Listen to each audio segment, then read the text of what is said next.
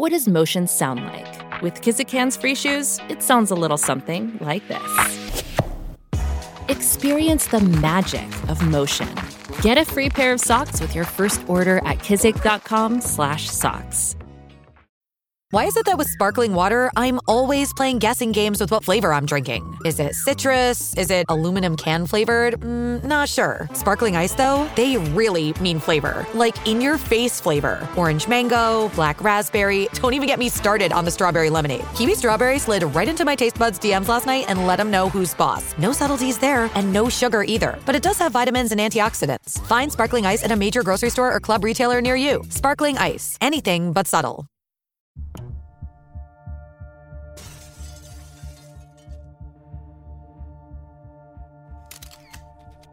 Scary Mysteries Twisted Twos. Tsutomu Miyazaki and Ted Bundy's first victim.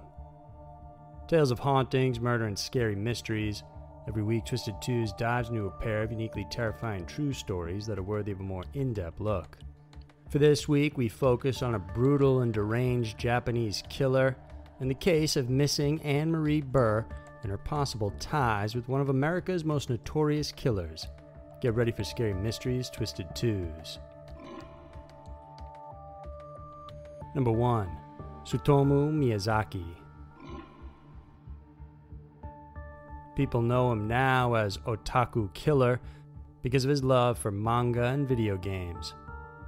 Tsutomu Miyazaki once lived in Itsukaichi, Tokyo, where his father ran a successful local newspaper. Growing up, he was bullied because he suffered a deformity in his hand. His wrist joint was missing, so his hand was directly attached to the wrist. The incessant bullying caused him to be a loner. From a young age, his family said he always exhibited odd behavior. It didn't help, his parents never listened to his problems, and his younger sisters rejected him as a brother. The only person he felt close to was his grandfather. But when his grandfather died in May of 1988, it plunged him further into a depression. According to him, after his grandfather died, he partially ate his ashes in an effort to retain something from him. His odd behavior soon escalated. After his grandfather's death, one of his sisters caught him watching her while she was taking a shower. When she told him to leave, he then attacked her. His mother found out about what happened and told him to work more and spend less time with his video games. This just upset him, and he attacked her as well. Then things escalated from there. On August 26, 1988, four year old Mari Kono went missing. Tsutomu said he approached the little girl, led her back to his car, and then drove off. He took her to a wooded area just west of Tokyo and parked underneath a bridge. He murdered the young girl, took off her clothes, raped her, then dumped the body into the woods. He then kept her clothes as a souvenir. Every few weeks, he would go back to the woods to check on the body. When it was decomposed enough, he took the girl's hands and feet and kept those inside his closet. But Tsutomu didn't stop there. He called the little girl's family, sometimes breathing heavily or staying silent on the other end of the line when someone picked up. He also sent Mari's parents a box containing her clothes, portions of her teeth, ashes, and a postcard. Months after, in October of 88, he abducted a second victim. Masami Yoshizawa was walking home alone when he offered her a ride. Like Mari Kono, he took her to a secluded wooded area, killed her, then assaulted her corpse, leaving it naked in the woods and taking the clothes with him. The third victim was four year old Erika Namba. Unlike the previous victims, Tsutomu forcefully took the girl from the road. Once in his back seat, he took off her clothes, took photos of her, and then killed her. He then tied her hands and feet and placed her body in the trunk of his car. He dumped her body in a parking lot with her clothes just near the woods. He also sent her family a note. The fourth victim was five year old Ayako Nomoto. He lured her by asking the girl to take photos of him. He murdered her like the others before, then took her body home with him. He spent two days abusing the corpse, even documenting the entire process.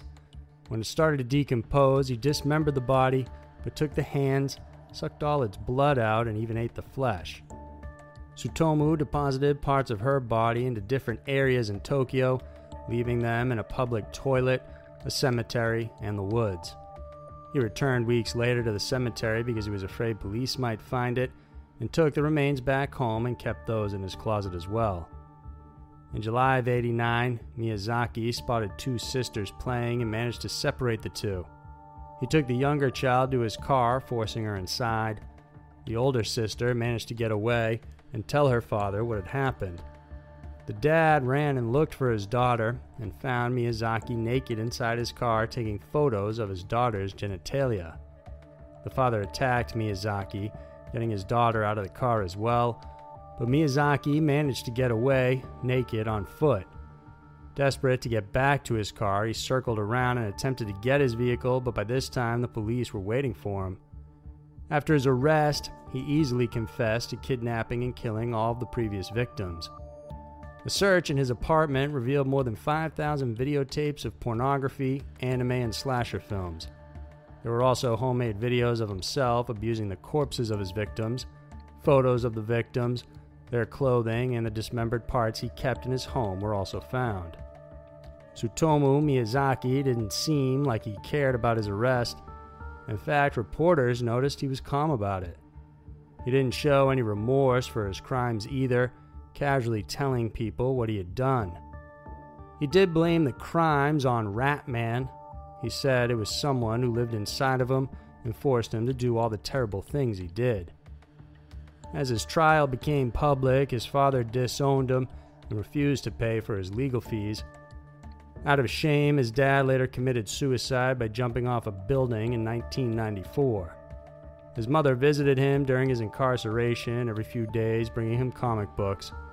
His trial went on for seven years, where he was found of sound mind and was eligible for the death penalty.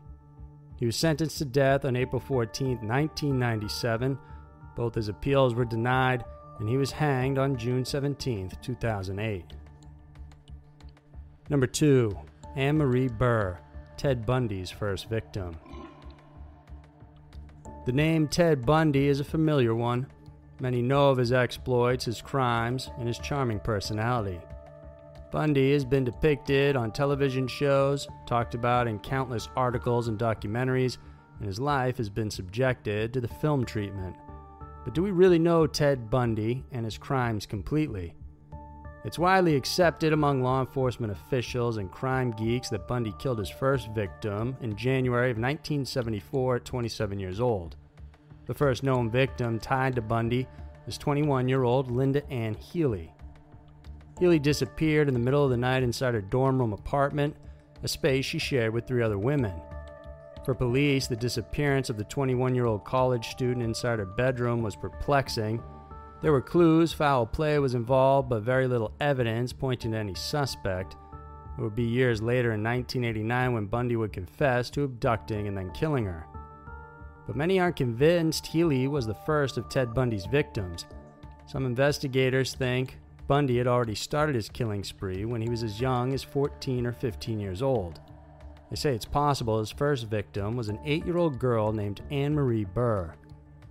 Curiously, like Linda Healy, Ann Marie Burr disappeared from her bedroom home in Tacoma, Washington on August 31, 1961. Ann Marie shared a bedroom with her three year old sister at the time. Her sister had a broken arm and was in a cast. And during the night, Ann Marie took her sister to her parents' room and told them her cast was bothering her, so she was crying. Their parents told them to head back to bed. The next day, Ann Marie's mother woke up at 5:30 a.m. She looked into the girl's bedroom and, to her shock, could not find Ann Marie. She noticed their front door had been unlocked from the inside and was left open. Close to the living room, a small window, which was kept a couple of inches open to make way for the television cable, was now open wider. There was a piece of red thread stuck in between the jambs of the window. Right outside was the garden bench, which was supposed to be at the back of the house. Marie's family looked frantically for the little girl, but she was nowhere in the home. A huge search was then done in the area, but to no avail. Police from the onset treated her disappearance as an abduction case. Authorities discovered a faint footprint from a size 6 to 7 ked shoe. Hence, they believed the criminal might have been a teenager. No one in the family really heard anything the night before. Her parents did say the dog was barking, but they ignored it, thinking the animal was just afraid of the storm that evening.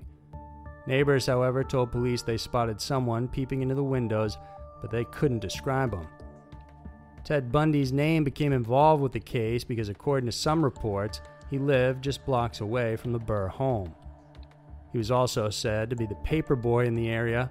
Bundy also had a great uncle who was a music teacher at the University of Puget Sound, just several blocks away from the Burr home.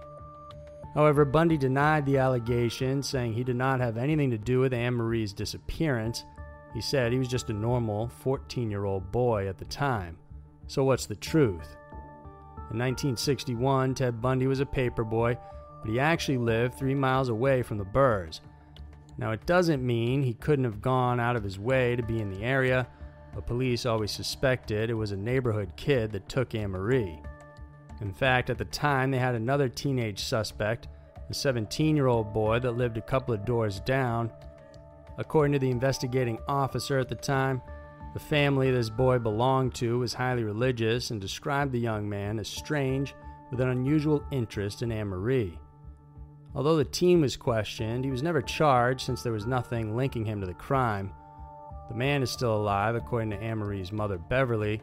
She also suspected this man as the one who took her daughter and has kept tabs on him over the years. In an attempt to help solve the case once and for all, authorities submitted a preserved vial of Bundy's blood to see if it could be matched to any forensic evidence taken from the Marie abduction. When the results came back, forensic experts announced they could not gather enough measurable DNA from Ann Marie's crime scene to complete the DNA profile and compare it to Bundy's.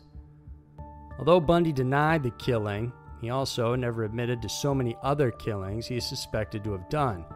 In fact, it's estimated there are over 70 cases where he is considered as the likely culprit. Marie's mother doesn't believe it was Bundy who likely took and killed her daughter. She thinks it was just a strange coincidence that one of the most brutal serial killers to have ever lived was just miles away from them at the time. So, there were two of the most frightening and disturbing stories around. The world can be a crazy place, and Twisted Twos is sure to show you why.